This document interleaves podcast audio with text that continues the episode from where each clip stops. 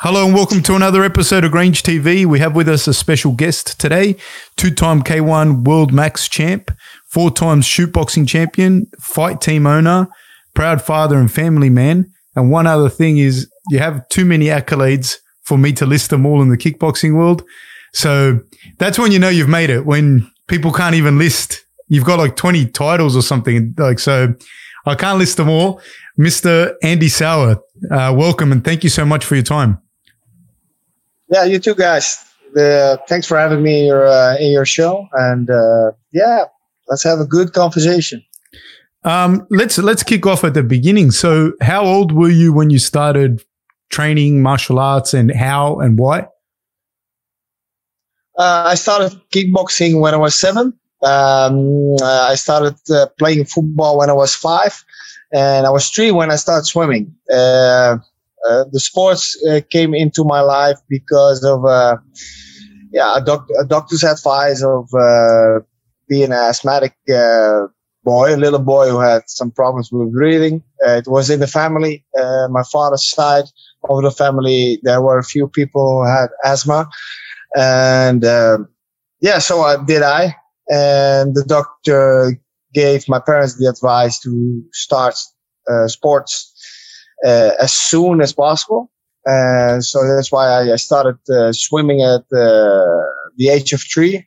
Yeah, five when I started playing football, and seven kickboxing. So, uh, kickboxing was not a particularly sport to to choose for, my, especially for my mother, because you know it's martial arts. Yeah. It's, uh, in their opinion, many mothers' opinions, it's a violence thing, and uh, you know. But I was I wouldn't say that I, I, I, had a lot of friends, but let's say I was the weakest. I was the um, the shy guy, the shy boy, the cute boy, and uh, so that's why my father said, you know why, you know what, let's start doing a martial art. And uh, friend of a friend of us, of my parents, their kids were already doing kickboxing, and uh, yeah, so it became became reality to to to make the first steps into the gym in the dojo in the time.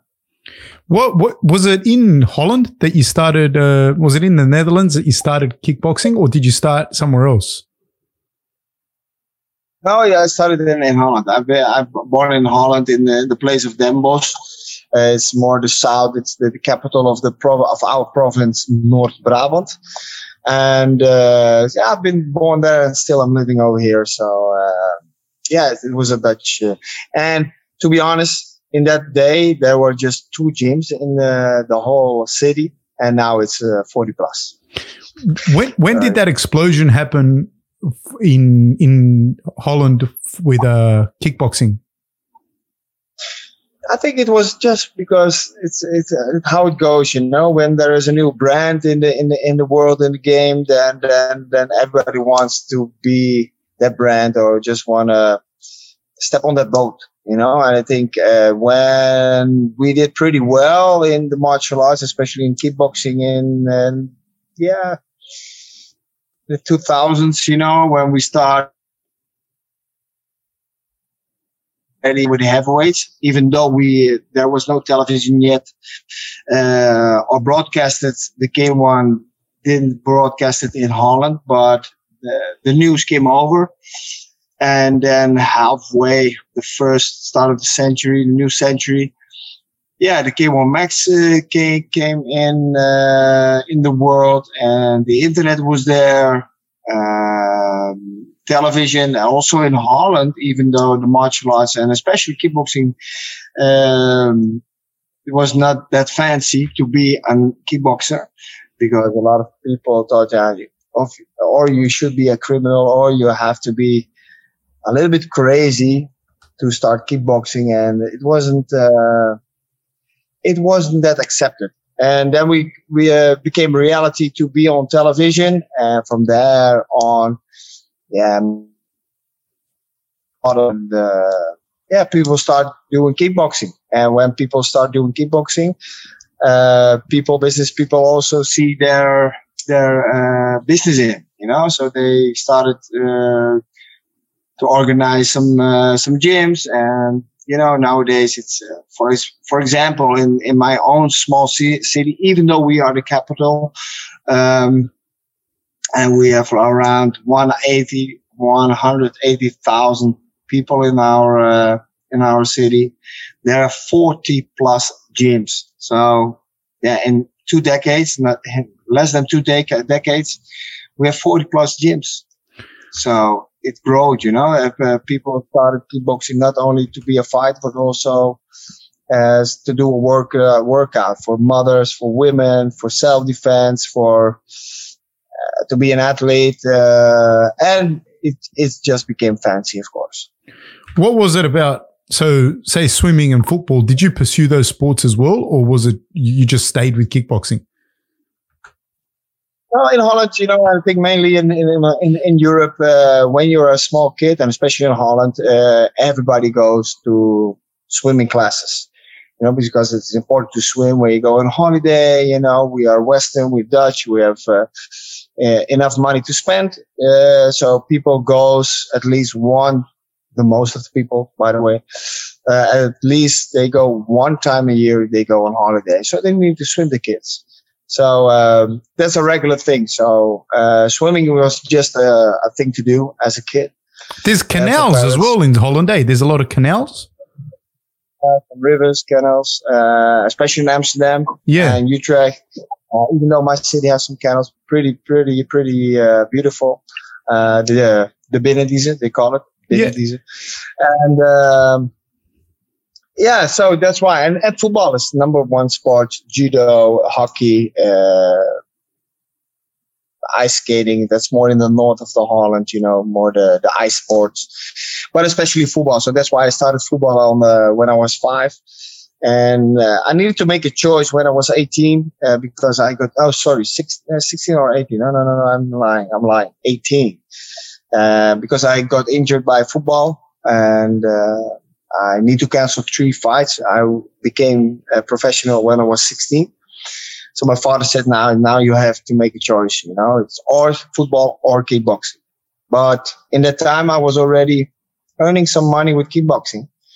So uh, it was a pretty easy choice for my father and not for me because I I preferred to be a football player. Oh, really? What level? What level football did you play? What level? Amateur, and uh, when I was young, I did some stages for, with uh, professional clubs, but you know, I wasn't that good enough. You spoke, honest, you, you know, sp- and no, no, go please. Yeah, go on. No, no, no. You, you'd say, you say. The world of, of football players were way bigger in the time than kickboxers, and it's still, you know, it's still there are less kickboxers than football players. So to realize an, an, an, a career in, in, in football uh, was way difficult than, than to be a uh, martial artist. You've so mentioned, yeah, I was about to say, you've mentioned your dad a, a bunch of times. How close yeah. is he with you and how close is he with your career? Uh, to be honest, uh, when I when I became 18, he got his first stroke. In the years therefore, he had some little strokes, uh, some TIAs. And in the time we didn't know what happened. We went to the doctors, or he went to the doctors, and uh, they couldn't tell him what it was exactly. He was a house painter, you know. So uh, when he was young, he painted with chemicals in the in the, in the painting, you know. So they uh, suspected that it was just because of the chemicals, and that he got a little brain damage of it. And uh, so that's why they told him because he had a uh, his mouth was hanging sometimes, you know, and uh, then he, then the big stroke came, and then they kind of came to realize, and then in that time they just made some pictures, some uh, a scan, brain scan, and then they had a conclusion that he had many little strokes, the TIAs, and uh, so the first stroke came, and in uh, less than one and a half year he began, he got two more extra and the last one was so heavy that he got stuck in his own body, he couldn't talk anymore, and it didn't become better. He became um, he became really uh, uh, uh, handicapped. Yeah, it was really handicapped. So then he it fell it fell apart. You know, my father who chose my path and who steered mine, he, he made some choices for me. then he fell away, so I was on my own you know, and uh, my mother was busy with my father because uh, he became sick. So it was a bit of a, a, a rough time and an un, uh, uncertain time, you know, because yeah, I went to school. I I uh, I became already professional when I was 16, even though I still get uh, went to school. Um, so expectations were pretty harsh, you know. And I I footballed. Uh, I played football uh, with a in an amateur club, but on the highest level, you know, in the first first team of the adults. So there was always pressure, you know, and it was good in some way, but also it was not that nice always. But um, so then I chose for kickboxing, so I became a professional, a real 100% professional, even though I still went to school.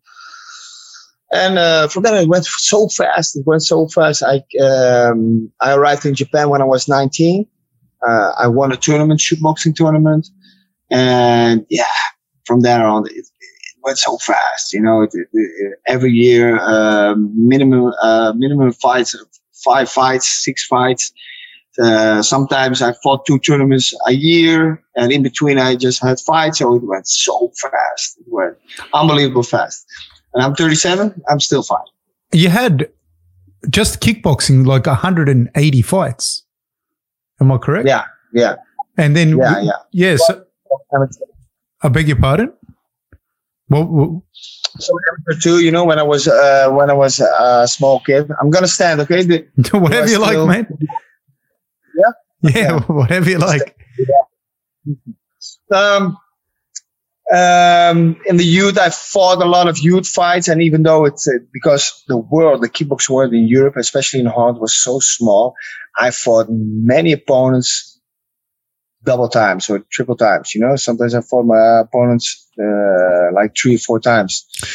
I was going to ask you, um, what's that like? What because you fought, you had some wars where you you lost, yeah. like uh, with Kraus, you lost against him, and then you won, and then but the stakes were so high because you you won the like it was on the way to winning the K1 Max, but you'd lost mm-hmm. by knockout as well, yeah. like and uh, as well. You had Masato can you speak on some of those? Yeah, you, you know, uh, to be honest, um, a lot of people are trying to let people understand what happens in in in, in a human body or in in a particular person in in his mind what happens and it's almost the same and i can tell you a lot a lot about it but for me it was just more instinct. You understand? Um, it, it became a way of life. It became uh, a certain goal in your life, and it, it, was the only thing I could think about. You know, it was only fighting. Uh, people were talking, "Hey, Andy, what you need to do after your career? Start a gym or um, put your money away for for for the future." And that's what I I didn't want to do. I just wanted to fight. I did want to, but it was the expectations from a lot of other people that I have to perform, that I have to be successful, that I needed to win. So I was constantly, I was under pressure, under pressure, under pressure. And, um, I still feel that pressure nowadays. Already, I became an adult and I became smarter, and I realized what happens. And uh, so I decided now to to end up my career as good as uh, as it can. So, when you say you realize what happens, can you explain what that means? Like, how, like how do you deal with pressure? Because people feel pressure all the time. You know, like you can feel pressure just as a parent, but how what is it that you, when you say I realize what happens, can you what what is it that happens? Yeah, in, in somewhere, some sort of point, I came to realize that the expectations from other people were important for me, and uh, I don't have an own opinion. I didn't uh, didn't dare to choose for for myself or by myself for the people I love. Um, so I did a lot of things for other people, and now for the first time in my career, I end up my career uh, in one championship, uh, and I'm I'm going to end it up by my own choice.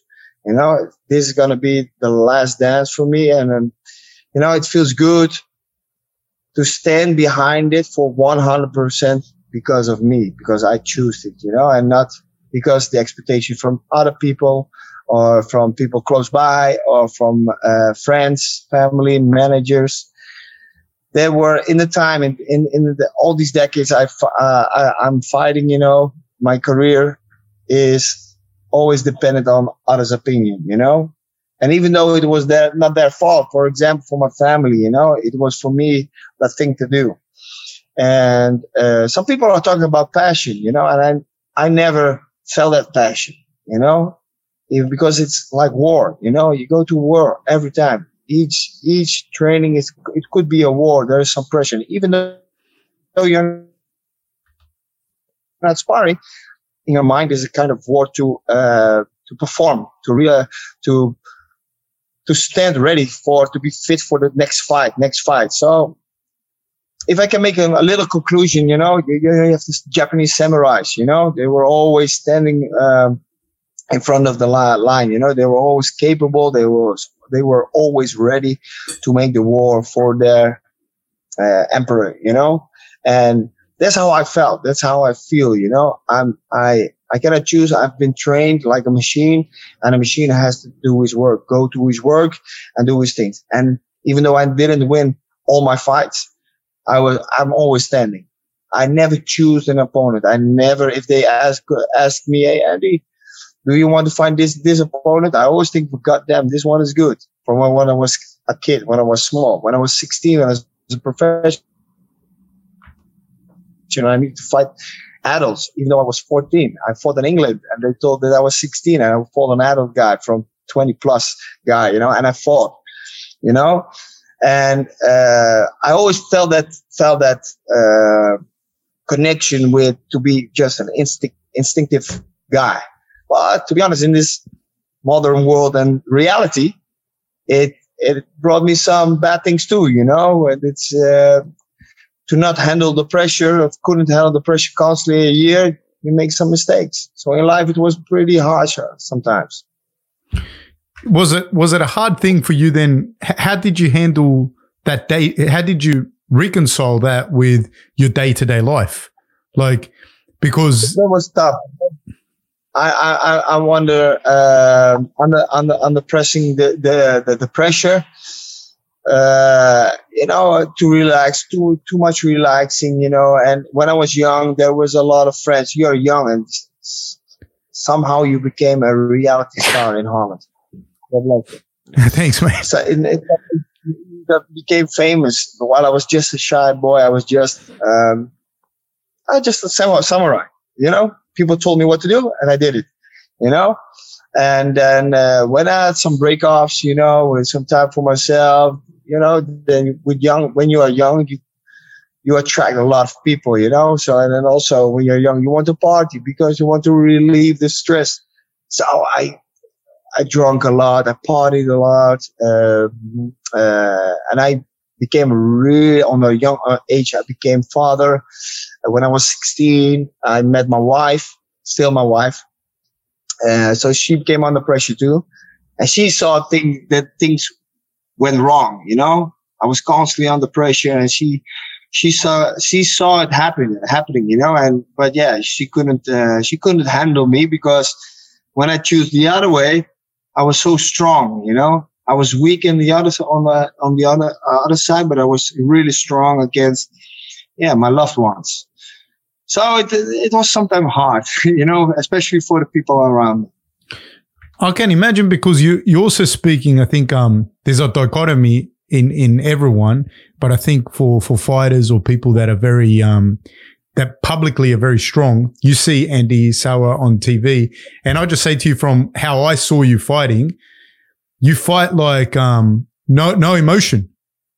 Yes. Focus. Yeah. Yeah. Like, and so like you know, but then you don't realize like these people like now even now when i'm talking to you because i actually i'm gonna tell you the truth i was talking to my wife before and i said to her i don't know if this podcast is gonna go for a long time because like i remember when you were fighting you were very like you know they ask you a question and you answer like a robot you know and i said yeah, to her I, I don't know i don't know how this interview is gonna go i've got a lot of things but you know, people don't see it. So there's that dichotomy, and and you're talking about how what it was like as a human being dealing with it, not just Andy Souwer who you see in the ring. So I don't know. Can you speak to that a little bit, like that? That going backwards and forwards between bulletproof Andy and at home not happy Andy, or happy Andy at home or not, or you know what I mean? Human being Andy. Yeah. To be honest, not, the not happy boy. You know, I I always tell my wife and people close by who I love. I was I just now I'm starting not living my life, but starting to adapt and to um, I don't know the right word for it, but I just um, reconcile, not, not reconcile. I'm I'm just improving myself right now as a human being. So for me, the time stopped when I was young. You know, I became young in my mind. I just did what the other people expected from me. And besides fighting, I was just a rough guy because the, the, the people who loved me, they accepted who, who I was, just a normal guy, you know, but they wanted to choose me. And I was just infected by uh, stress, you know, infected by stress and uh, to constantly every year to perform, to, to be the best uh, of the world, you know. And as you as you said, the bulletproof Andy, that's how I wanted to not show my emotions, not to show who I really was, who I really was. I didn't want to fight. I don't want to hurt you. I don't want to kill you. But the expectations were, yeah, you're a fighter. To, to kill somebody or going to war, you know, in, in that kind of zone I was. I um, behaved myself when I needed to. Um, when I needed to perform, you know, and and and what what what I could be, uh, do best was acting like I was was tough enough, you know, but without any crazy things. I I didn't to, to dare to speak too much or do some crazy things, and just be calm, you know, relax, and when the moment is there, perform on the moment you need to perform. So in the time before, I it it was not a game for me. It was just it was just an expectation and kind of a job, just a, just a job, like like a soldier who goes to war a couple times a year or or a, a day sometimes when they in uh, in the fields. It sounds like almost yes. like walking a. So, a sorry. The bulletproof, the bulletproof Andy, it became also um, an alter ego. You know, it was it's more the bulletproof Andy. It was like calm, relaxed after fight, showing no emotions, not showing you are tired because that would be a weakness. You know, so I was always busy with not to be weak, acting strong, you know, and it, it showed off because I it happened. Everybody sees me as you uh, saw me. So yeah, in that case, it worked, you know. But in my mind, I didn't want to go to uh, to perform. I didn't want to hurt somebody else. I didn't want to train hard. I didn't want to hurt my body. I didn't want to hurt my brains. I didn't want, you know, there were so no.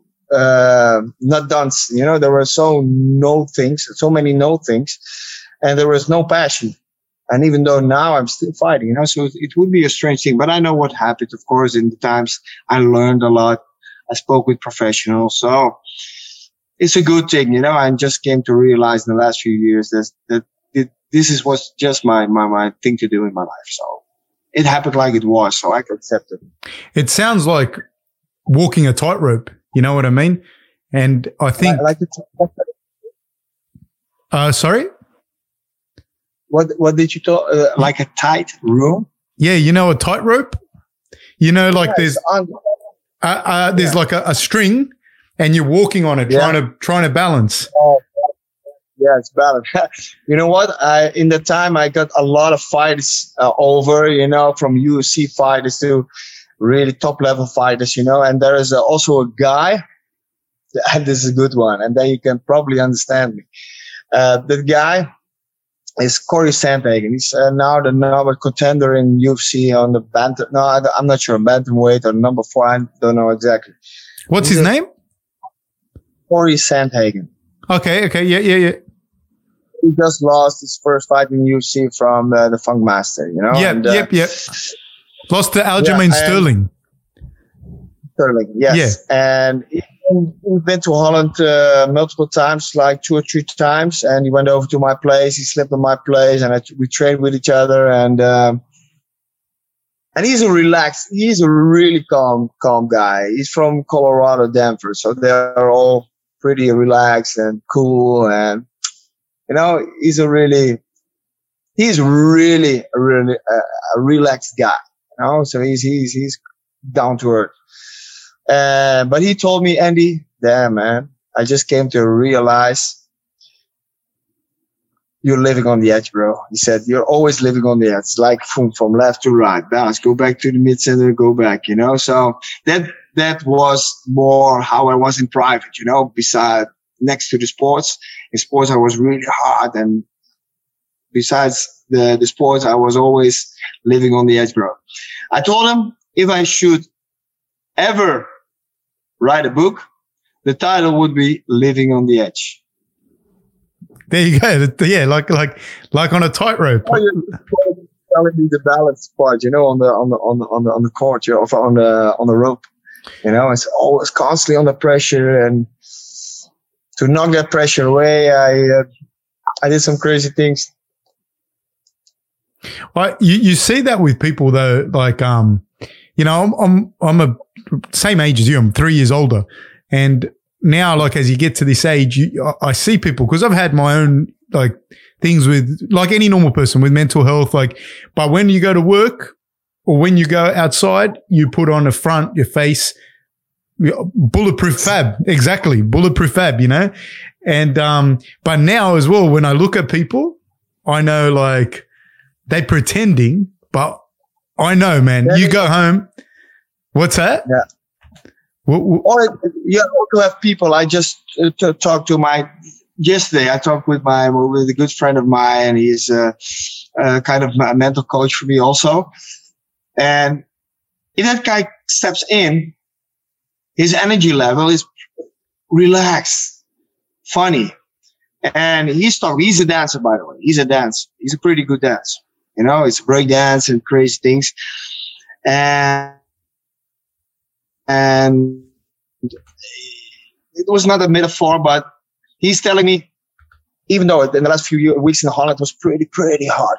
He said, I, I went to classes with, with, with my kids, you know, because he has also a dance school.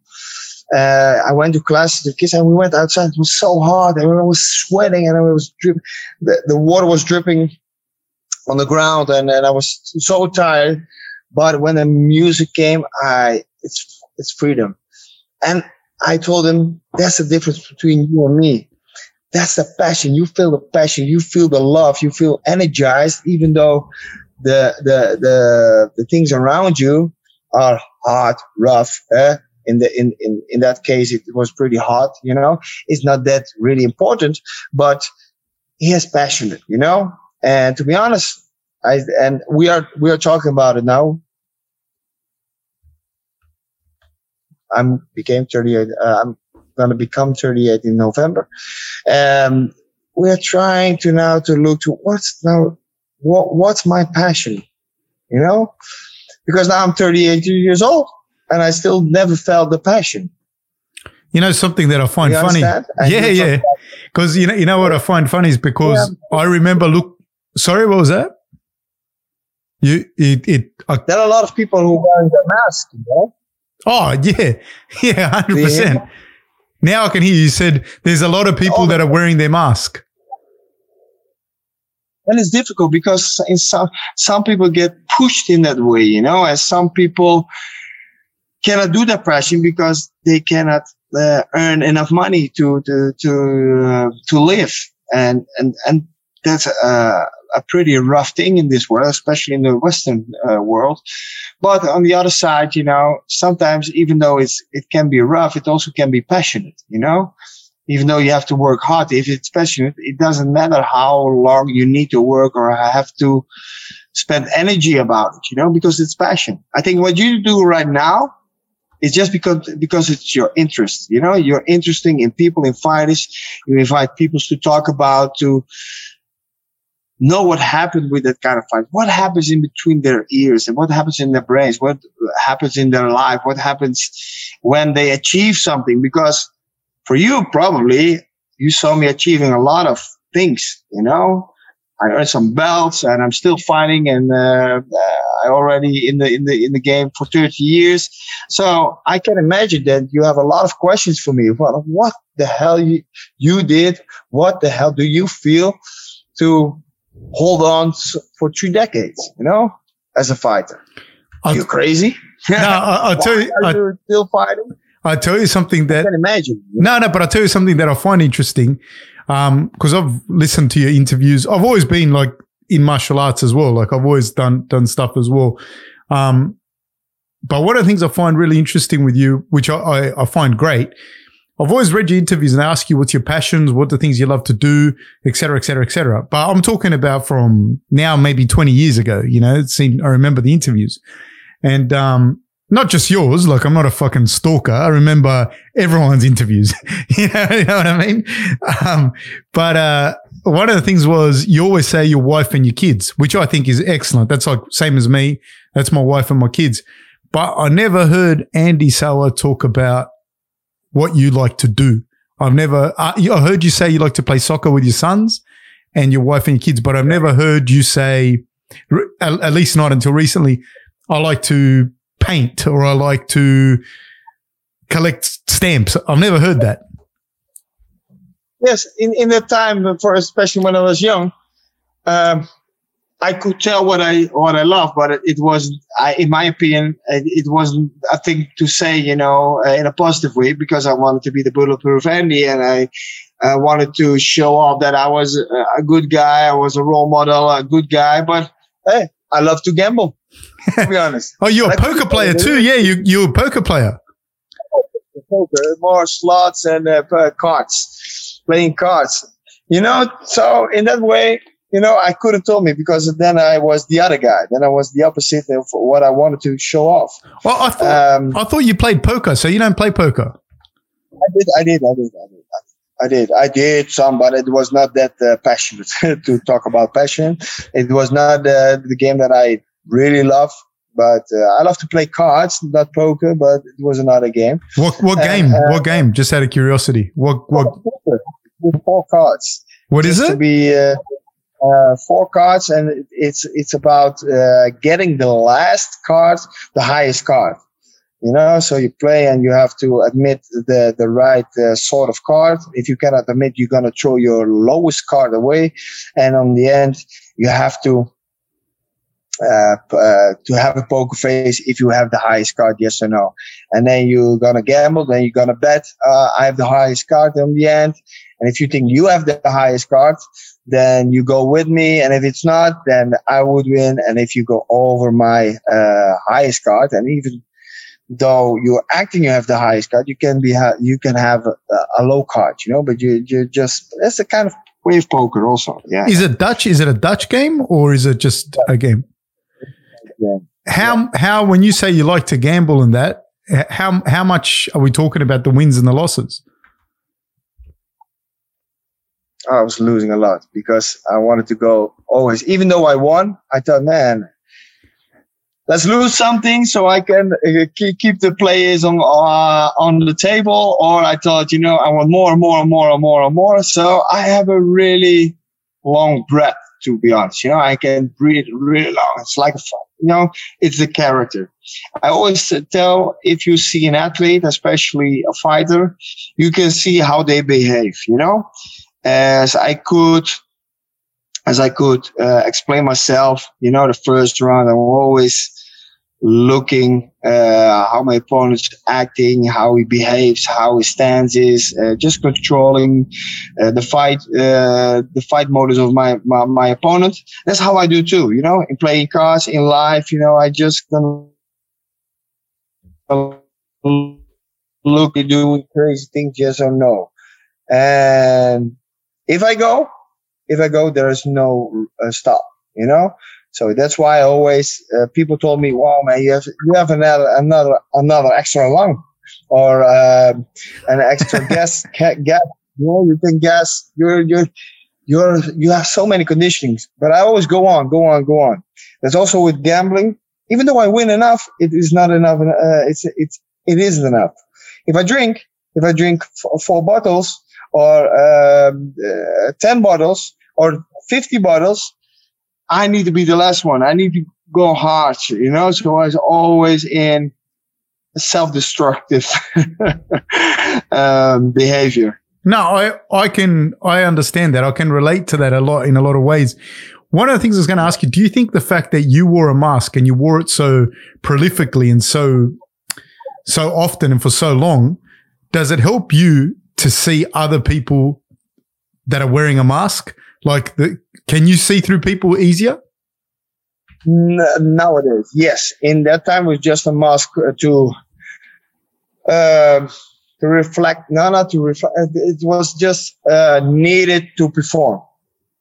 And after the fight or between the fights, I was just a weak, weak boy in, in a way of, uh, I, I opened the doors for a lot of people, you know, and especially with people who are, yeah, they admi- admitting you, you know, they admiring you. And yeah, then I thought it's, it's a friend, you know, he loves me. He uh, gives me a lot of compliments and the more people around me, the more people who, lo- who, who are loving me, uh, the better, you know. And I, I, I, uh, I didn't have any control, so that's that's why my wife were sometimes in between, and uh, in, in that moment she was a problem, you know, in my opinion, because I, I thought, you know, hey, this is a good guy.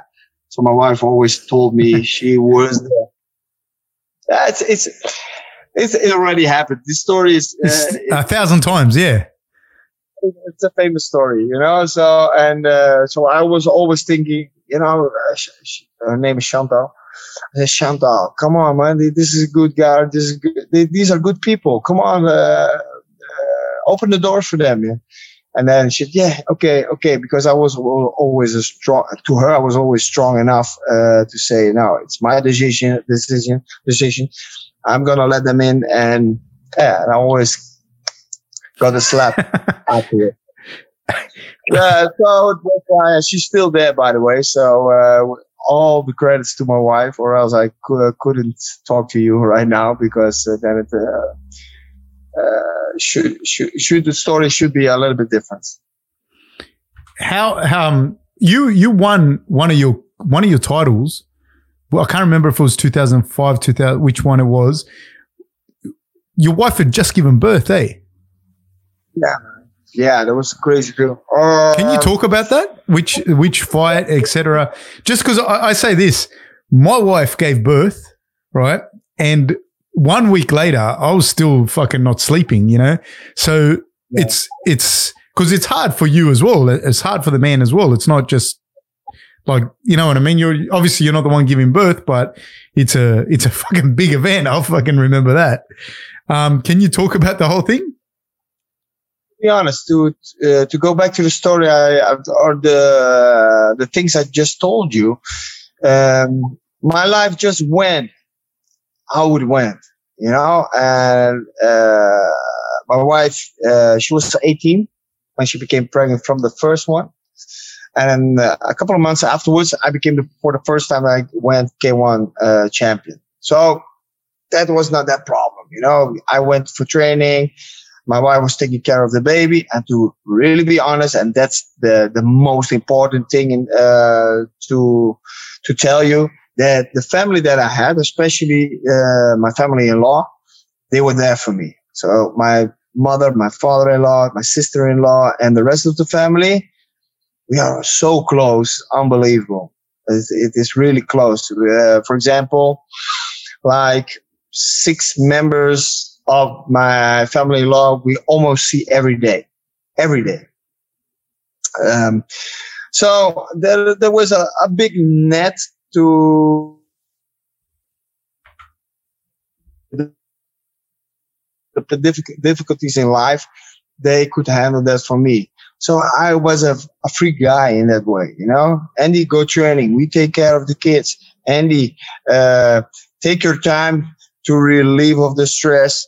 We take care. They was always behind me, you know, always supporting me, always having my back, even though I sometimes it wasn't wasn't realistic, but they still keeping my back nowadays too. So all the credits to them, or else, uh, like I told you, I couldn't I couldn't talk to you right now, or I was in jail or in crazy other things. Um, um, so, but then, then 2007 came. And then just a couple of days before I left, just, I, I think two days, just two days, she gave birth to my second son, Keanu, and, uh, and it went bad too, by the way. Fabrizio. It went, uh, my wife, um, I don't know how to call it in English, but when they give birth, they have to relieve something out of out of them, out, out of their stomach, you know, out, out of their belly. Yeah. they get loose, then yeah, they should not heal, you know. But if they the, uh, if it doesn't get loose, if they cannot get rid of it, then they keep on bleeding, bleeding, bleeding, bleeding, bleeding, bleeding. So I don't know how to call it. We call it moederkoek. It's a kind of placenta or something. I, am I'm not sure because that's not my uh, my knowledge. But um, so she went, she kept on bleeding, bleeding, bleeding, bleeding. So then the doctors came, the ambulance came because uh, if, you're losing more than two liters, then uh, it's going to be really nasty. It's going to be really dangerous too. So she, um, she went to the hospital, but when she stepped up, she, she lost so many blood. Then she, uh, yeah, she fell away. She fell, she almost fell off the stair and uh, she get conscious, you know. So, so she couldn't um, get the whole story with her. So she was gone. She was laying down, went to hospital, and she woke up in the in the hospital. And I was there with the little a little boy. And two days afterwards, I needed to uh, perform. Now, not to be honest, two days afterwards, I left the country, and a couple of days, five days after she gave birth, I needed to perform, and I won. So every time I won uh, the K1 title, there was a bird before. So, but to be honest, to be honest, I wasn't conscious about it. I wasn't. Uh, um, I didn't saw it like that. Just afterwards, I thought, God damn, I got two kids before the championships. I won the championships. Should it should it be an huh? You understand? Yeah, like so, your life was like in fast forward. Am I correct? Like it was just boom, boom, boom, boom, boom, boom. And then you yeah. get to a certain age and it just goes bang and it like it, you stop. You know what I mean? And things start to. Looking back, looking back, oh, damn, and you did so many things wrong. But on the high stage, I performed well. So what, what, what happened? I didn't have men- mental coaches. So it all stayed in my head, you know? and I feel bad about it. I feel guilty in many ways. Uh, I look back. I didn't have. I came to realize that I don't have to perform because others want it, you know, and I wanted to choose for myself. But every time my manager of an organization called Andy, do you want to fight? I couldn't say no yet again, you know. So I performed, but I didn't perform for 100%. I couldn't uh, make myself uh, ready for 100% for each fight. Physically, wasn't it is a problem. If you see me training, I go hard. I still go hard. I even go faster. I even go harder than younger guys from 20 years old. You know, even though I'm the front leader in that case, but mentally it was a big problem. It became a big problem, especially just before the fight. All the guilties, all the things that happen where I should feel bad about it came just in in in in a short moment before the fight. And then you go in a fight, yeah, then you're not fighting against your opponent, but you're fighting against yourself. How old were you when that started to happen? Uh, around the 30s. Yeah, you know, yeah, around. You, it's something like because I, I deal with a lot of athletes. I like I I coach and I do a whole bunch of stuff here in Australia with fighters, rugby players, a lot, lot of different athletes and the, the hubris of youth, you know, the hubris of youth, like you, you're bulletproof, no matter if you're accountant, solicitor, whatever, but there comes a point, it doesn't matter what, how successful you were, how much money, you get to a certain age where it changes. And people, yeah, people told it to me, you know, and like, I was like, nah, fuck off. You don't know what you're talking about, but it hits you. And, and it yeah. hit you like that, Andy, just like that. Like one day it was just like, so hard, but I couldn't, I, I, I couldn't, I couldn't admit to it, you know? I just, okay, just go on, go on. Be stupid. Don't think. Don't realize a few things.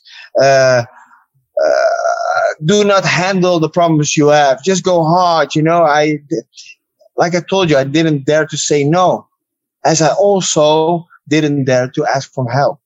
And if I asked for help, for help, it was to my wife, but she's not a professional. She didn't felt what I felt because I would never dare to talk what I really felt because that should be a shame.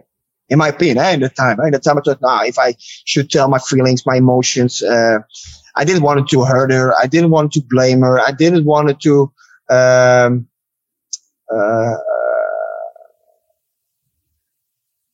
yeah, I didn't want to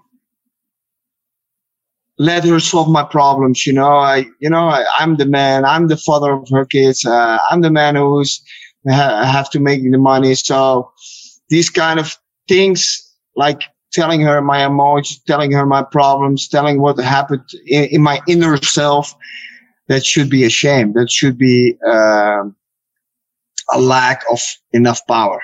While I was, when I performed, I had a lot of power, but in my mind, in between the fights, in between the trainings, I was the opposite. I was the weakest person on the world, in my opinion. In my opinion, you know. So I could ship her, I could balance the two things, but I didn't dare to tell a lot of things, you know. And people said, yeah, if you should have done that, then you perform maybe better. Maybe it's not. Maybe I couldn't uh, get out of that, out of that dark dark era in, in my, in, my, body, in my brain, you know, because from there on I could climb, you know, from there on I could climb because when I feel bad, uh, the only thing where I'm good at is performing, performing, training hard, winning, winning, winning, winning, winning. But therefore everything needed to, to, to, to step away. So I wasn't a, nice guy too in preparations in, in, in fight camp. I, I, I wasn't that nice. And that's for a lot of fights, by the way, to be honest, because it isn't nice. It isn't nice to solve, um, to be hurt, to perform, uh, to get injuries, to get tired, um, to live with the stress, to be better than your next opponent, uh, to conquer a title, to uh, prolong uh, your titles. You know, so it's it's constantly on the pressure, on the pressure, not being a nice guy, not being yourself, and especially if it, if it isn't your passion, then it's then it's a rough time. When you when now looking back, you know, looking back at other fighters and everything, are there guys that now as an adult you look back and you go, "Fuck that! That he must have been going through that," or did, did do you see that? No, no, I don't see it anymore. I see a really, a really, a lot of people having passion. That's uh, not, not, not, not in, in particularly a fighter, because there are fighters like me for sure, 100%.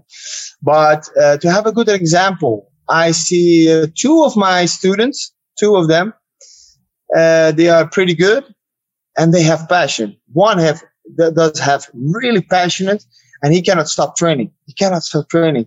He wants to be in the gym uh, as many as, as he wants, as he can.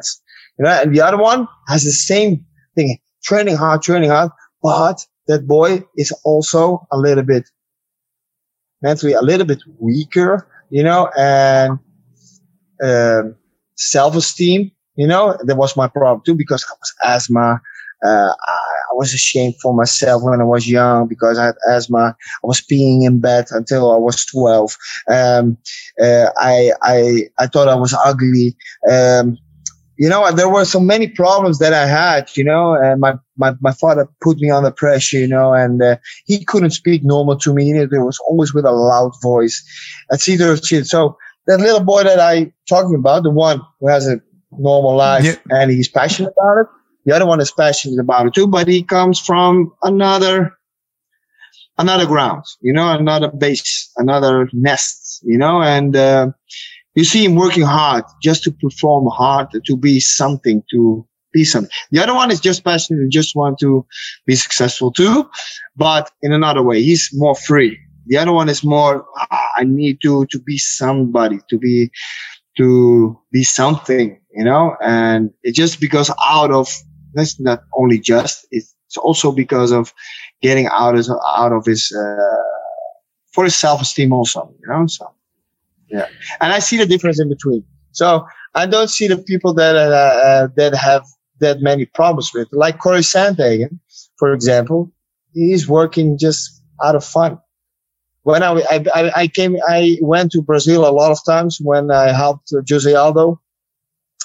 And i see all these guys even though they have no money that was the reason that I, that they want to perform and to conquer something, you know, in life, you know, to have a better life. They were always smiling. After the fight, after training, they was always sitting around with each other and talking about the sports, how they became better, having fun, smiling. There was a good environment, good mentality, good vibes, you know. Sorry, I, I want to ask you something just because you, you touched on on Jose Aldo. Do you think that that's um a cultural difference because my, my family, my background is is Latin American, so we're from Uruguay, yeah. and um, we always think of Europeans as cold. You know, like we've and and so like when I see Fedor, Igor Vovchanchyn, you know those people they they you know they could kill you and then go have a dinner. You know what I mean? And that's why again yeah. I reiterate the conversation I did not expect this conversation from you. I expected very dry conversation. Yeah. That's why it was funny when you're talking about the difference when you were in Brazil. You noticed it that big, like the the interaction was was so different.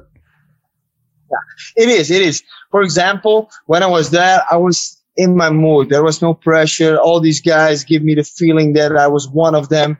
And if you're training over here in Holland, there was always, oh, you're not. There was always an, an, an, an, an, an, an um, um, a pressure in between with my training partners, not having that much fun, you know. And it it is necessary when we're training. Also in Brazil, they train hard. They don't care. About hitting each other, hurting each other. But afterwards, it was so fun. So after I came out of South America, not only Brazil, I went to Argentina, I went to, to a lot of, I went to Suriname, I went to a lot of countries in South America. I thought, wow, that mentality, that, that, that the vibes, you know, are so strong, so healthy, so relaxed. I thought I need to bring that over to to Holland too. So when I came back to my own gym and I was teaching, I was trying to get that mentality to try, but they're not used to it. You know, was, God damn, it was so harsh again to get to, to get back, and they want just want to train. And uh, uh, just five minutes before the end of the training, they already look. Oh, okay, five minutes, then the training is done, and then I need to leave, and I have to go to my work, or I have to go to my family again, and and I had that behavior also. So when I was ready for teaching, I wanted to go out because I was constantly busy with myself for training, with kickboxing. When I teach for two, three, four hours a day, I was done with it with because the passion. And then you come back to your uh, roots, South America. There, everything what they do is passion. They love, you know, and we are so wealth over here. Uh, we have a lot of wealth, you know, so we have so many things uh, to do in life well, in South America, America, the guys from the favelas, they say, I don't want to go to my house. I want to train. You know, I would just want to train, having fun with the guys, having dinners. And even though I'm a southern of Holland, so the southern people are more cozy and more relaxed and family. Uh, I have a lot of with family, you know, and also it's a big difference with the South Americans. Exactly. Indeed. It's, it's funny because when I speak to people about that, yeah, like they'll say like, yeah, I won't name them, but like some well-known fighters, and I say, is, oh, so you've met so and so, and a, a, European fighter, and they'll go, yeah, yeah, and I go, is he a good guy? And if I'm speaking to a guy, even not South American, a Latin person, an Italian or a or a Spanish person, they'll go, yeah, he's nice in that, but you know, like for a Swedish guy, you know, and not, but but but not being not being like racist, but there's just saying like, you know, that that's as happy as he's going to be. If you, if you, if you, if my wife would be here, and you should have asked her, what, what is Andy's dream? What does he want in life? Because I don't have, ad, I have a few goals, but no big goals. Because a lot of people have their, have a lot of things to achieve, and they want to have, a, have an um, um, bucket list to do. I don't have that much. The only thing that I have I want to buy a house in Spain. Okay, nice. South of Europe, you know, there's more relaxed. The food, the behaviors, the the the the, the time uh, consciousness, you know, the uh, everything, you know, the food, the weather, the um, the relaxation over there, mentality. Uh, everything, you know. I want to, that's the only thing I think about because I like their mentality. I like their way of uh, seeing and looking to the uh, way of life. And even though the Spanish are different than the Portuguese people and different than the Italians in America, in uh, Europe, and different than the, the Brazilians or the Argentina, uh, people from Argentina, you know, they have all one thing in common. That is good weather. That's yeah. important. Have good food and mañana, mañana. If yeah. it's not today, then it will be tomorrow. Relax. No pressure. The coronavirus, the corona period, it was the best, best period in life for me. I felt that the, the, the tempo in life, in our life, in our city, in our country, in our Europe is so hard. I came to realize that I couldn't handle the tempo. I couldn't handle, I cannot handle the speed. So I made a choice for myself just to take as much relaxation moments as it as is possible as it can. But yeah, it, it's it's still difficult, you know. Um, still difficult. It's it's funny. How much do you think um, the weather and that affects as well? How much? Because I, I just give you an example. Where, where I am, where I live, and I always talk I always message one of the the guys that watches the podcast. Um, he lives in England, um, and it was winter here, and he goes to me, "How? What's the temperature there for me? Winter for Australia, where I am." And I live maybe eighty meters, hundred meters from the water, from the ocean, and I take my daughter, who's nine months old, and I put her on a surfboard, and she plays. And some days in winter is 25, 26 degrees for us Celsius. Um, yeah. and, and I'll tell you now, if you see me when it's 15 degrees here, 15 degrees Celsius, I have a, no bullshit, a Kathmandu jacket and a hoodie. Right. And the kid always laughs because, mate, for him in England, 25 degrees is summer. I have cousins in Ireland and Sweden and they 25 degrees, 28 degrees is too hot. They can't think of it. How much do you think the, yeah. the weather affects?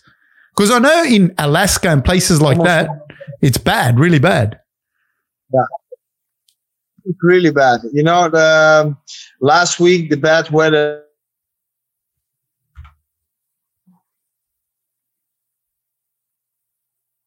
Therefore, it was sunny, really hot. You know, the the earth comes to be warm, so the I think the the the, the the water in the air is pretty r- rough to handle, you know. And of course, we are not used to it. Um, but the difference in the last week and now, you know, it's it's gray. It gives you, it affects me a lot. And like last week, I told my wife there was one day when the sun came and life when I woke up, life was different. The day was different. Day after it was bad, uh, rainy again, and it was cloudy, and it was uh, gray and and dark. And I thought, God damn, I thought, oh shit, man, that's the reason I want to go to a better country. Um, even even the economic is maybe going worse. I don't care. It's all about having the the uh, yeah, your mental health, the power of life. Yeah. Um, just just health, not the physical health. I, I want to go. I want to go to Holland. I've always wanted to go, but I have a question for you. In winter, when does the sun come out and when does it set? In winter, in the middle of winter winter is like uh, if the sun goes out, if it doesn't stay cloudy all day, um, it's like um, yeah, like eight between eight and nine o'clock, and it goes down like four five o'clock. Yeah, my wife won't go. She's not going to go. In December, you never have to go to December. On the other side, a lot of people always telling, oh, it's also a nice game when everything is dark and, uh, and, and, cloudy again. So when you go inside, you put the candles on. It's gonna be a little bit romantic, you know. So they're making a, a kind of reason for themselves to handle, to skip the mental problem, the mental disorder you you will get from. That is, I'm really open in that, you know? When the sun is shining, when you can open the doors and you hear the birds uh, whistling and, and, and doing the things, you know, having a, a bright uh, oversee of your, of your, where do you, uh, doesn't matter where you live, you know, if you see people smiling, wearing a shirt, wearing shorts, you know, that's the life. If you have here, yeah, you're constantly under pressure. How does your car look? How do, so other things gets important, you know? How do you look? How, what kind of house do you have? What kind of uh, car do you drive?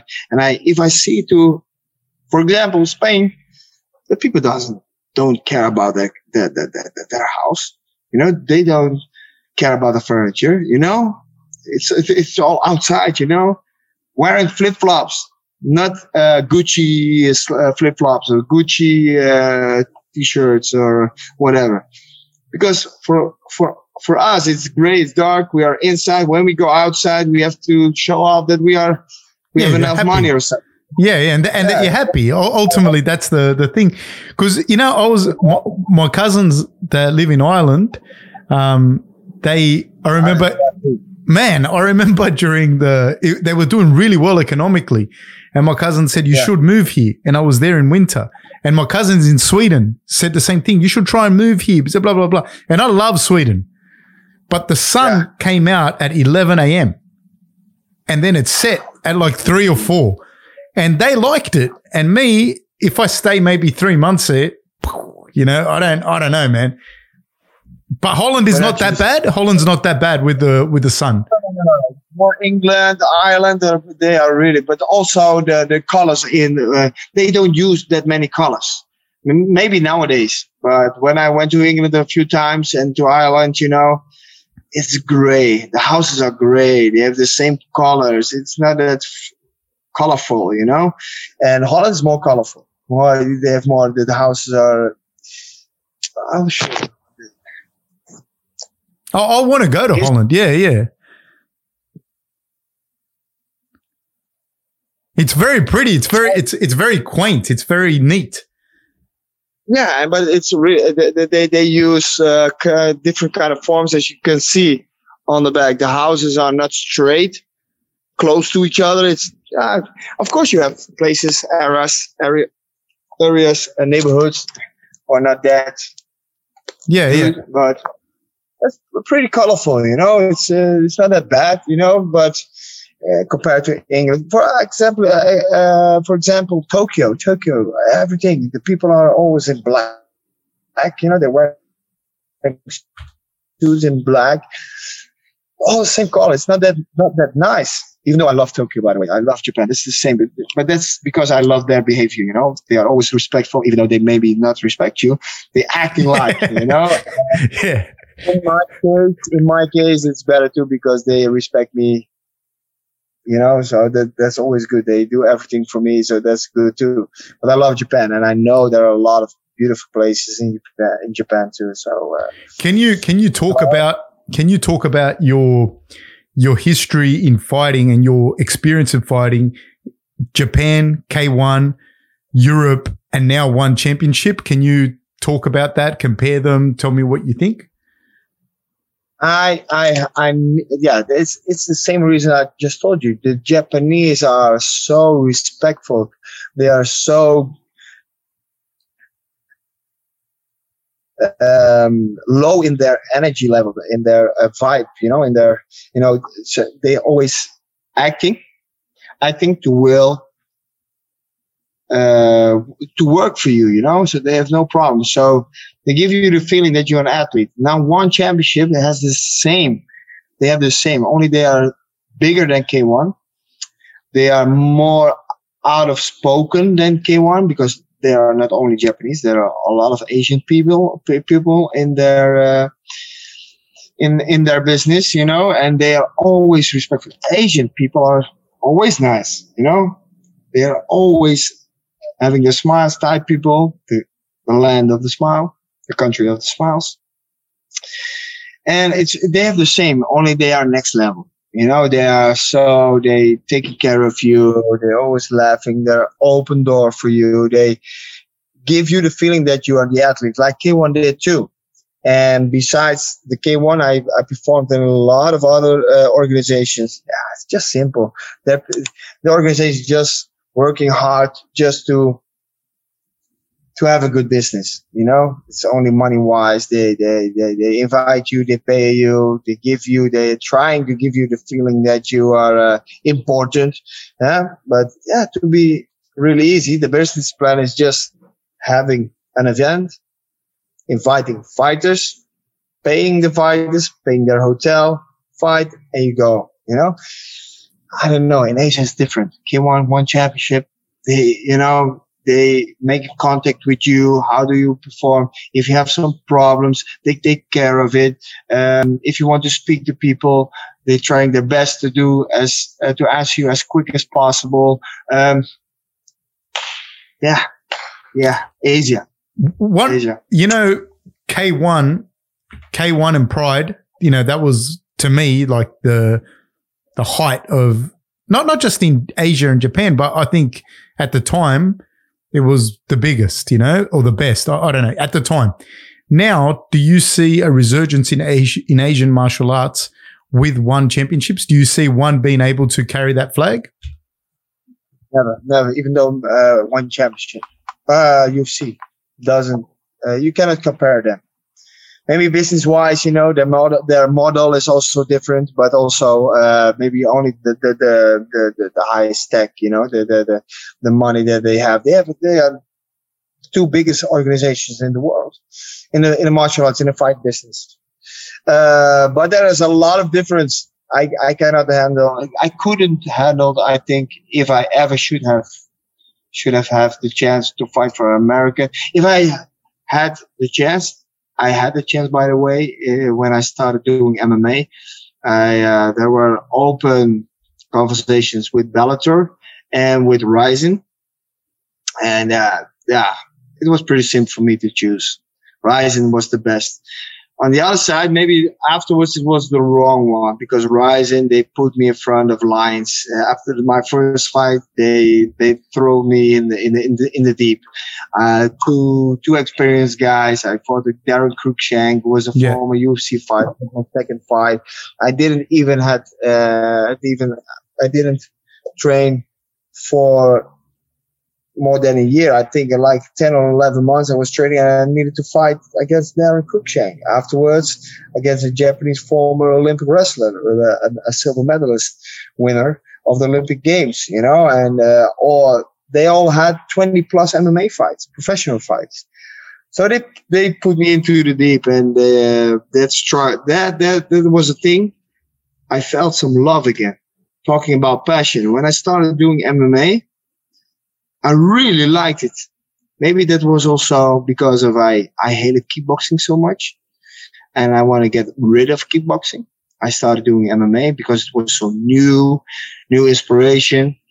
Also a different kind of mentality in that, in, in that game, you know, especially in Holland, you know, kickboxers are rough and tough, you know, and uh, the MMA guys, the jiu-jitsu guys are more relaxed, you know, and, uh, that gave me a really good feeling only my self confidence after the second fight against Daron Cruickshank was, you know, You know, so well, that's uh, a I huge, a huge gap.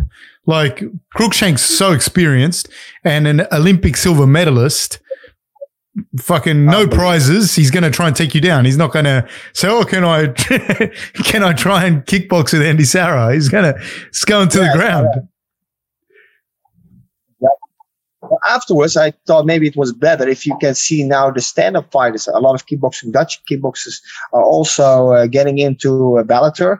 They have a better step up fights, you know, uh, to perform and to get into the MMA circuit. So they give you a little bit more space uh, uh, to to perform. Yeah, to get get uh, get the MMA uh, game into into themselves. Yeah. You know when when you fought, I think was a you fought you fought Buakaw, and I think it was you'd already fought the night you already fought once in that night or twice in that night. I think it was for the finals. There's been so many fights, I kind of get them all mixed up. But you were at the back. I remember this clearly. You were at the back, and your nose, you had stuff in your nose, like you had. Did you break your nose before you fought Buakaw? To be honest, we never. It's, it's it's really it's it's like it's not the, the straight anymore. I think I broke it once or maybe twice. I don't know, but I never let uh let the, let, let it heal. I, I never I, I was there was one moment that I felt I think it's broken because I got I got a headache for more than two weeks so probably it, it, has been broken but against the second time against Buakaw I was I was really tired um, sometimes you are tired physically right? But but was that the Mentally- fight that you had the the things up your nose? You had like two so. tissues up your nose, and it looked like your nose was broken. And I was watching it, and you had to fight Buakaw, and I thought, whoa, fight Buakaw's hard, Yeah. but I could tell that your nose was fucked. Is Yeah, yeah. is that? Am I correct with that? And I, I, we never checked it up if my my bro, my nose was broken, but it was it was 2006. I I I, I don't know the the content that you saw the video that you saw that I had some uh, things in my nose. Uh, but the second one, I was so broke that I first fought Kalakoda in the first fight. That's the one. That's the one. made so many low kicks on my ankles, my foot, my shins were so hurt. And I got a knockdown, by the way. So my eye was swollen as hell.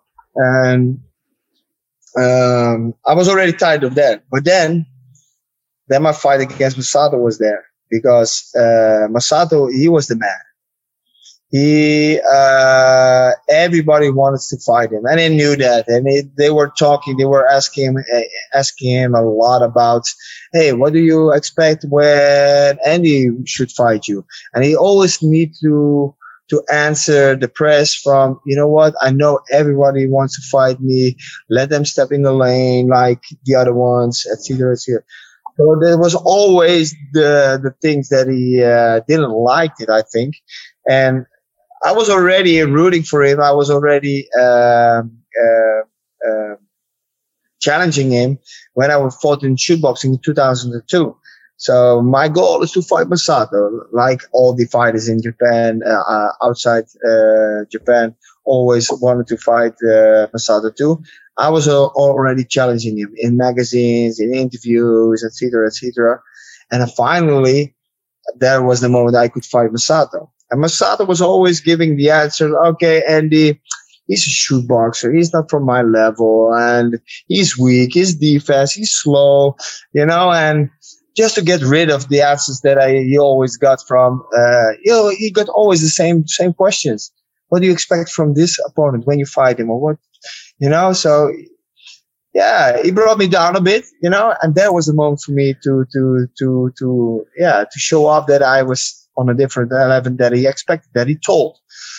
And then I won from them. There was, so I give everything. There was also the fight that I, I never had that feeling uh, ever anymore. Before I didn't have uh, the feeling, and also afterwards, it was so strong of adrenaline and and and and uh, uh, euphoria. How do you call it? Euphoria. We call it in Dutch. Euphoria. Euphoria. Euphoria. Thank you. And uh, it was so strong. I didn't thought about the next fight day again. It was so happy in, in the inside.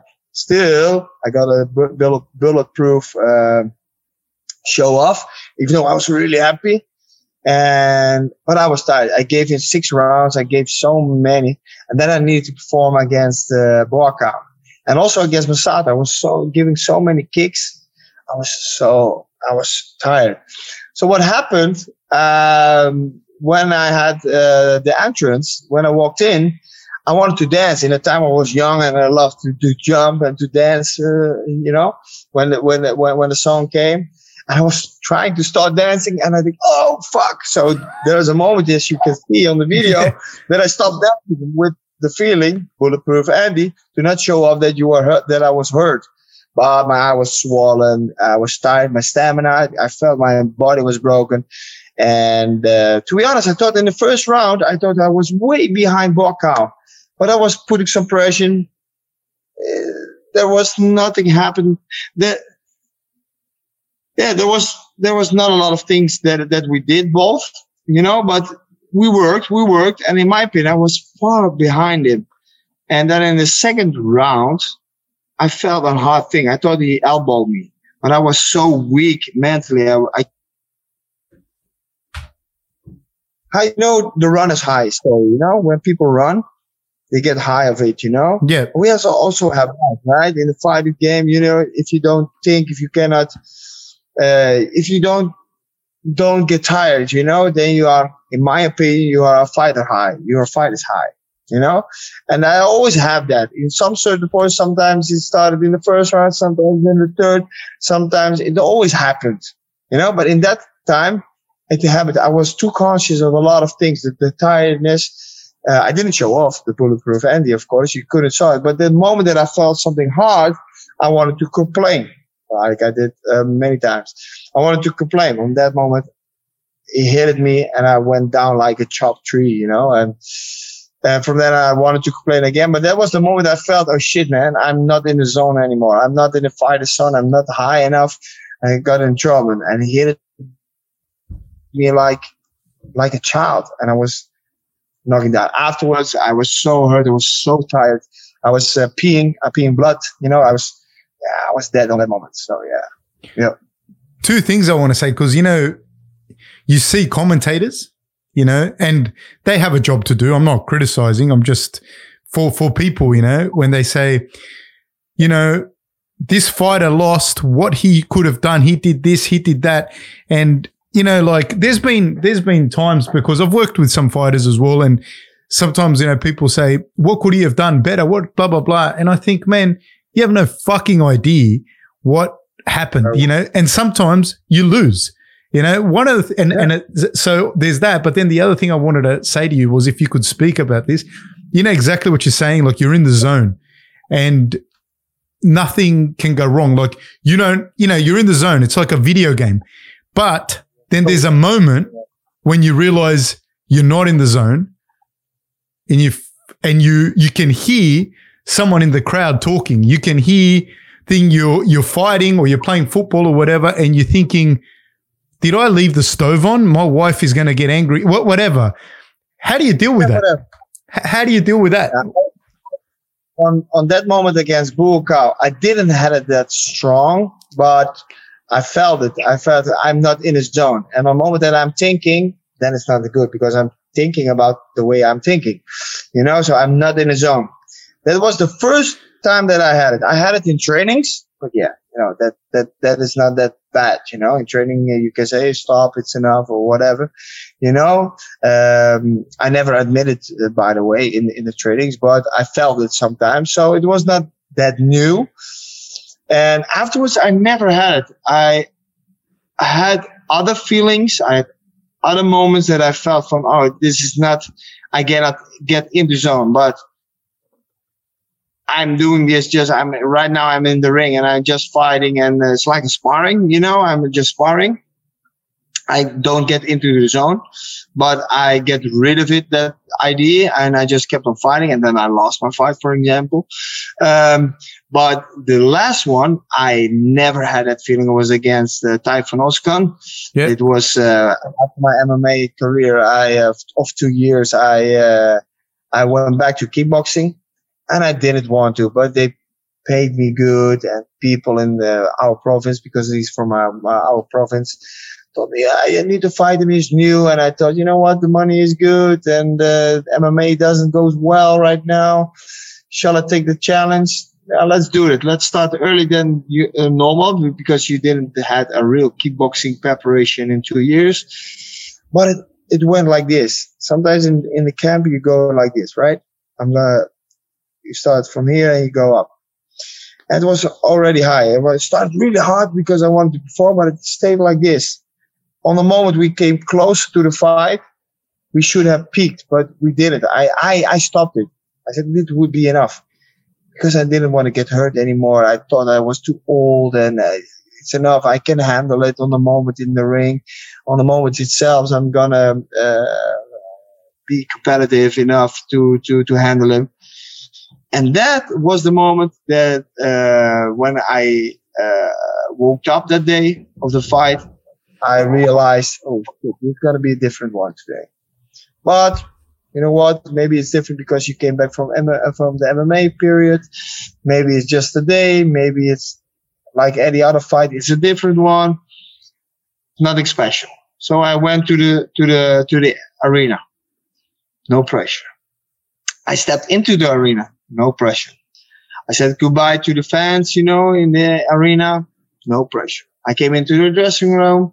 No pressure. And then I started being a real uh, a little scary because I think, God damn, I need to be a little bit sensitive, a little bit density. You know, I, I wanted to feel it, but I, I couldn't I couldn't bring it bring it up. So in the warming up, nothing. When I came to the when I went to the ring behind the stage, no no pressure. When the entrance song came, no pressure. When I stepped in the ring with my foot, no pressure. The first punch, no pressure and I was realizing that that I was I was just there. I was just there.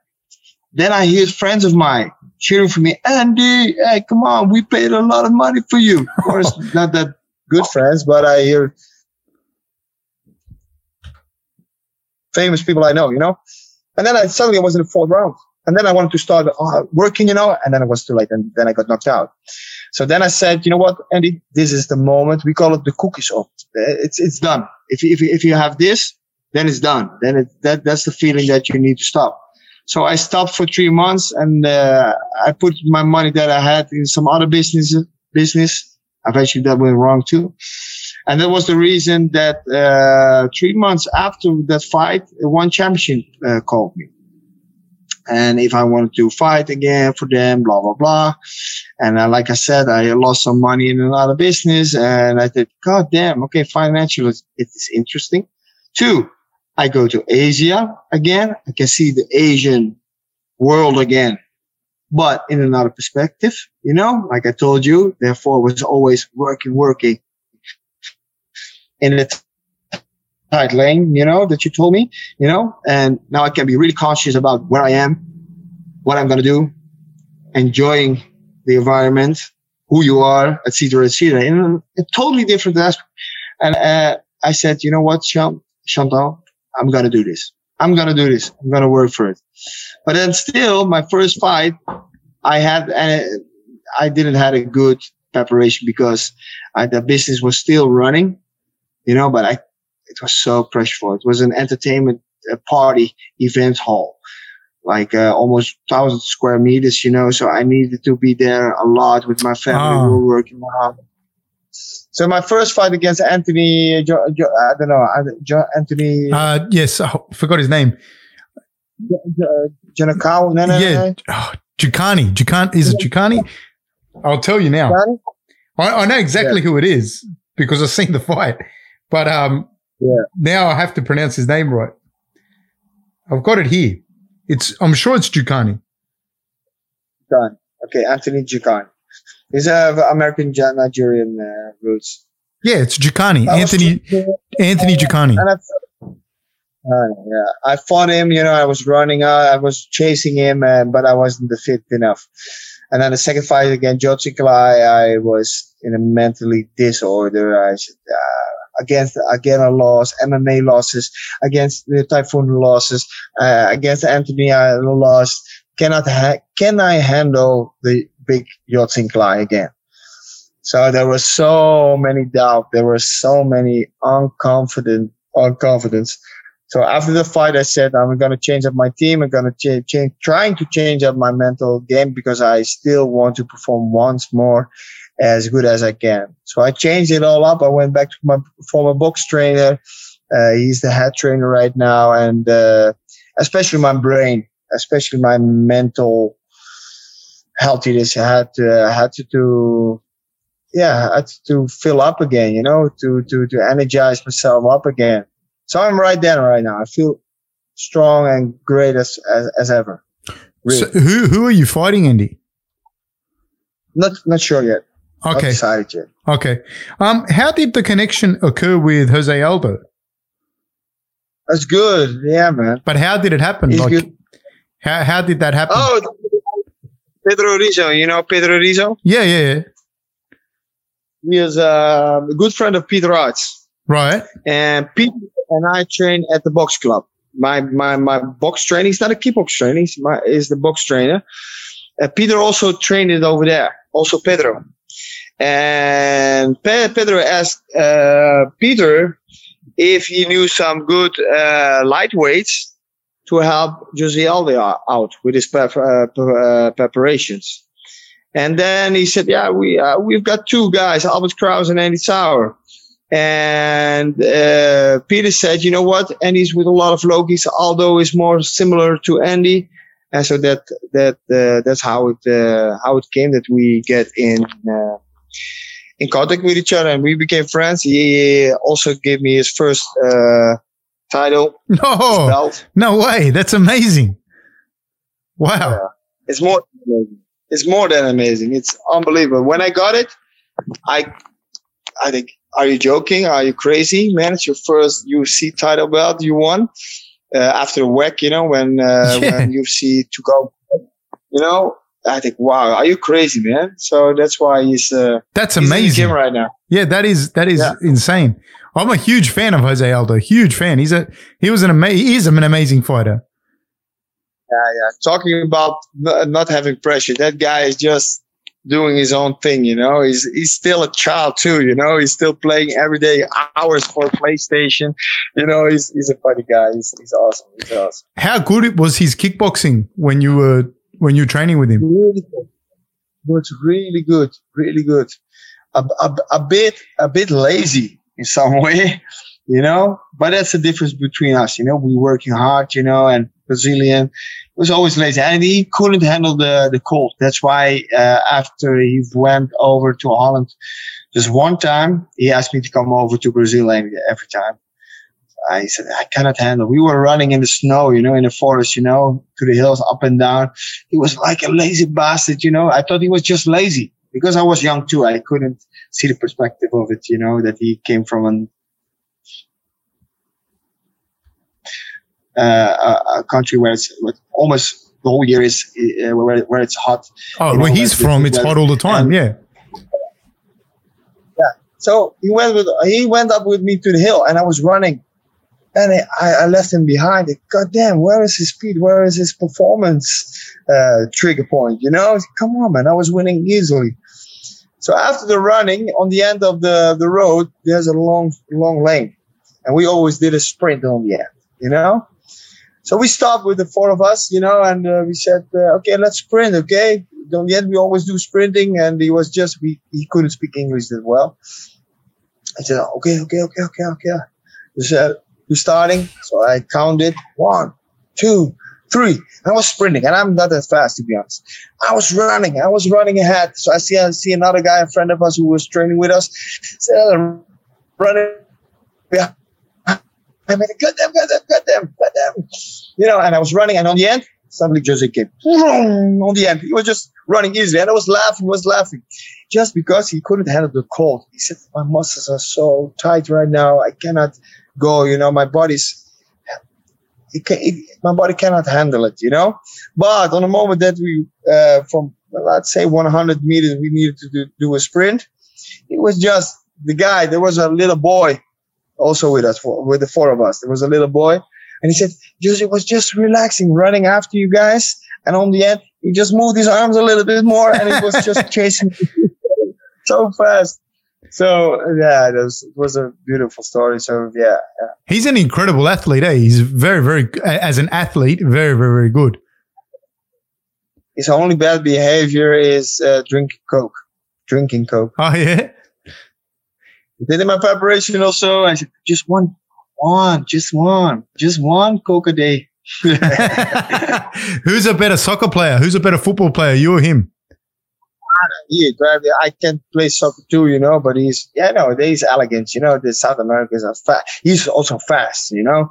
So if you can handle a ball, if you have a good, uh, good uh, balance, if you uh, have a good feeling with the ball on your feet, you know, and when you are fast, you're, but he loves. He uh, he has uh, good. He has big influences in uh, Flamengo. You know, because some they have two skyboxes. Uh, every every game he's uh, he's sitting in the skyboxes to see the the games. You know, he's he's an yeah. He's I think he's like me. He's more a fan of the the, the game soccer than uh, than the fight fight. Do you think it was hard for him fighting, like the pressure, or do you think he has passion for fighting compared to you, or I don't know? Think we have we have we are the same. Only I'm white. He's a little bit blacker, and he's from Brazil. I'm from Holland, and I have another mental uh, problem over here, and he doesn't have that man problems. I think so. He feels good. But that's why that's why I told you. You know, the, the expectations over here are way different than in Brazil. If you come from from the favelas, you know they can be can be happy that you can earn some money with some fighting. I think it's the, it it is. It, I'm 100% sure 100% sure that he doesn't have the passion for football as he has, uh, for uh, so, uh, for martial arts as he has for uh, soccer. That's 100% right. sure. That's so interesting, man. That's yeah. Um. All right. Just I'm going to ask you a couple of. Sorry. What's that? Just go how. For him, it was the the first thing to do. Martial arts, the fastest thing to earn some money. For me, it was because my father leads me into it you know, and I just wanted to perform for him because he made me a little bit small, like a small kid. He made me thinking small and he was the one I looked up to. And so I want to do what he expected from me, you know? And for him, for, for him was like, yeah, the only thing I can achieve something is get to get out of this favela, this bad situation. I just go fighting like all my friends does, you know? So I think it's the, we have the same, the same almost the same path, only in a different country, yeah, yeah. different world, and different uh, sides, side things. Yeah. Okay, I have a couple of questions here. Um, Tyson versus Roy Jones Jr. Who do you think? I'm a fan of both of them, but I I like Roy Jones more. You think he'll win? I think he's more elegant. He's more a better boxer. He's more yeah. He's to win, yeah, it's too difficult to say. You know, you cannot say. I think uh, I could I could give it 45, 55. Uh, in favor of Roy Jones. Yeah, yeah, yeah. That's yeah, I yeah, I, I like the both guys. You know, the the way Mike Tyson lived in the past from what he is right now. Yeah, you only can give him credits of it. Uh, for Roy, yeah, it's the same. You know, I, I love him as an as as an athlete. He's yeah, he was far behind his level, you know. He's he was he's such an elegant fighter, such such a beautiful fighter. It's explosive, crazy. You know, I love it. I love it. I love it. Yeah. So uh, he, Roy Jones Jr. at his peak was like some. It was amazing. He just could not be hit, and he would crack you. It looked so easy. He was a performer, you know.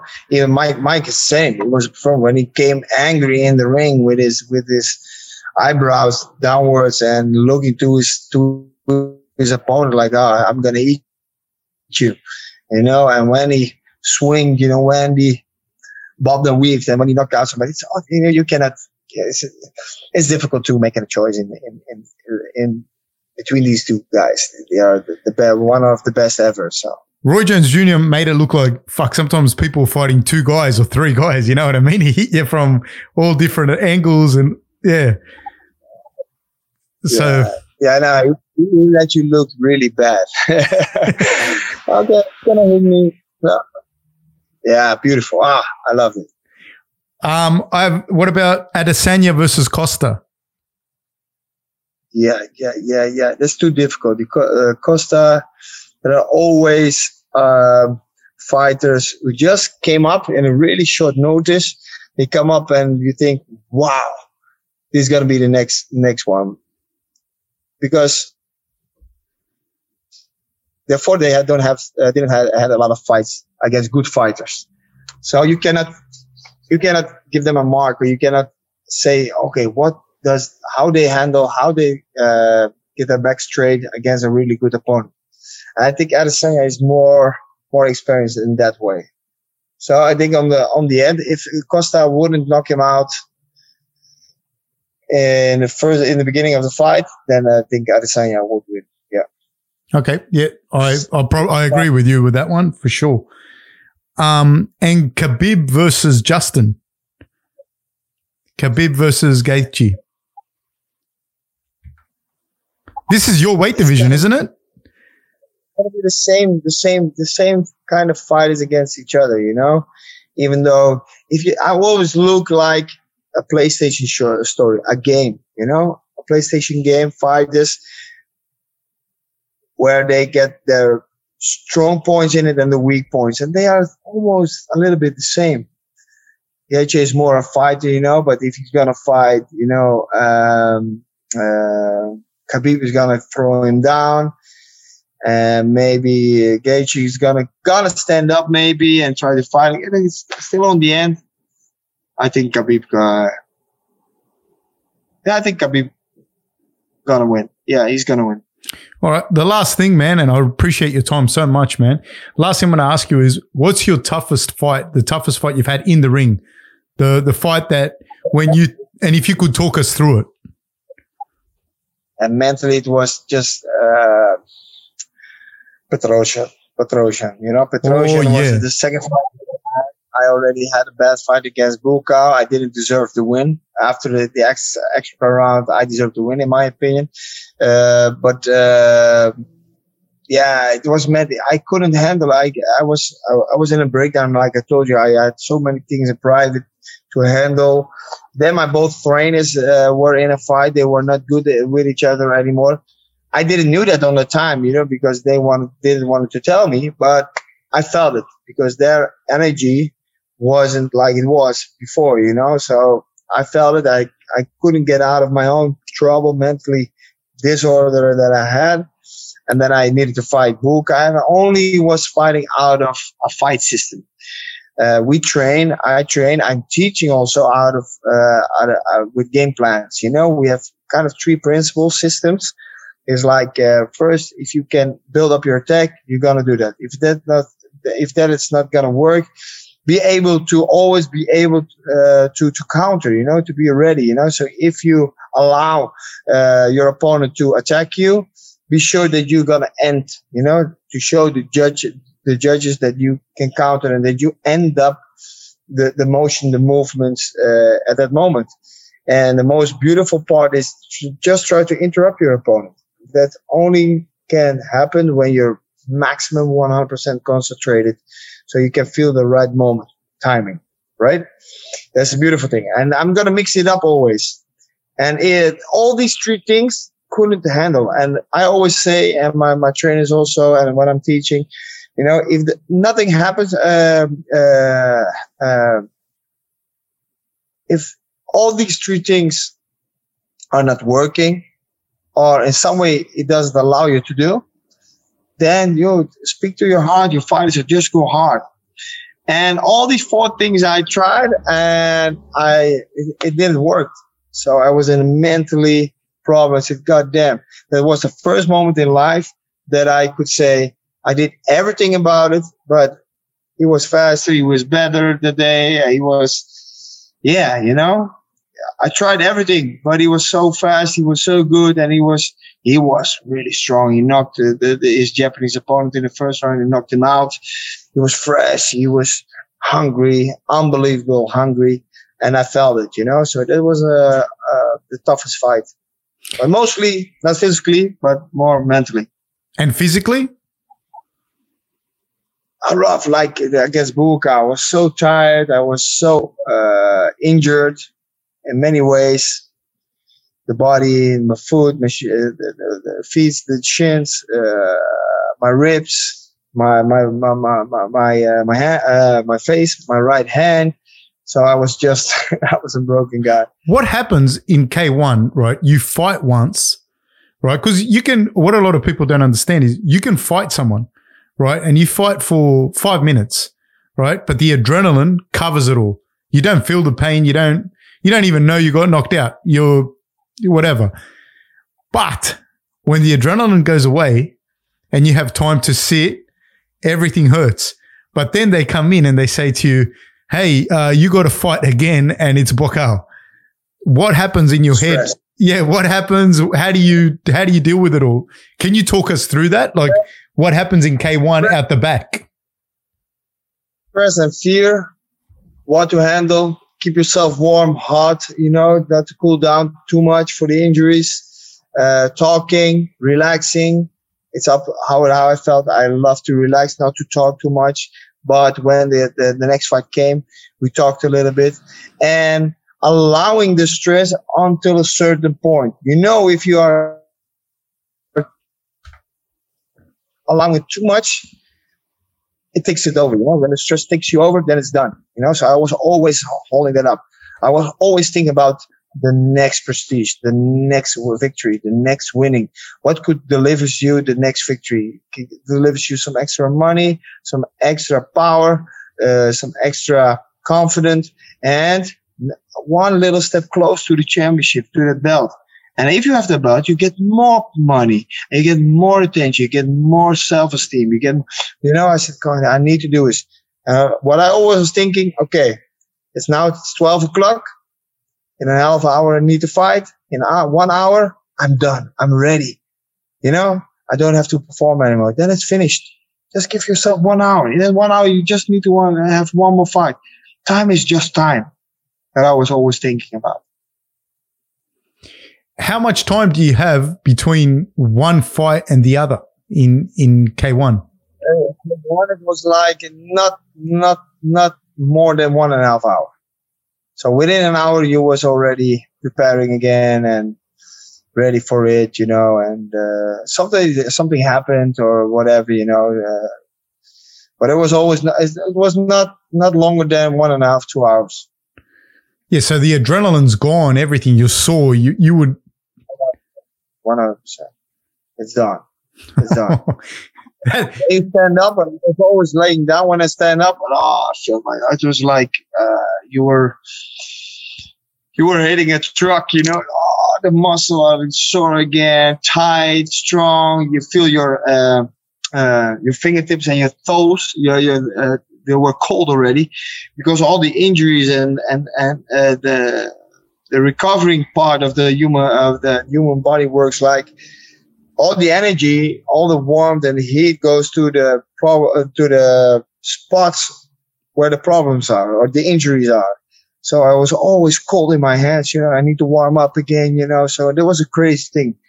You know, I think I need. I only were thinking I need to warm up again. Warm, get get as hot as possible because I was warming up getting fast. Mentally, I thought, okay, okay, you still have two minutes, 20 minutes to go. Relax, relax. Oh, 10 minutes to go. Okay, Andre or my coach, okay, we need to warm up. So we did a little warm up. When I felt I have enough, I, I've done enough. I was not always a guy who warmed up for hours or minutes or, or really hot. I was always saving my energy, you know, because in my mind I think, okay, lose a little, get rid of a few, a few, um, a little energy, but you also need a lot of energy for the fight. So, yeah, that's how we went.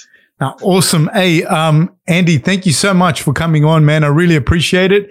Was not what I expected. I have to be honest with you. It was 20 times better, man. 100 times better. Like, I, um, thank you so much for sharing everything that you have with us. And, um, I really appreciate it, man. And thank you so much. Take care. All right. Thank you. Thank you. Good luck, people. Good luck, folks. Have a nice weekend. Thank you, mate. your family. All the best. Take care.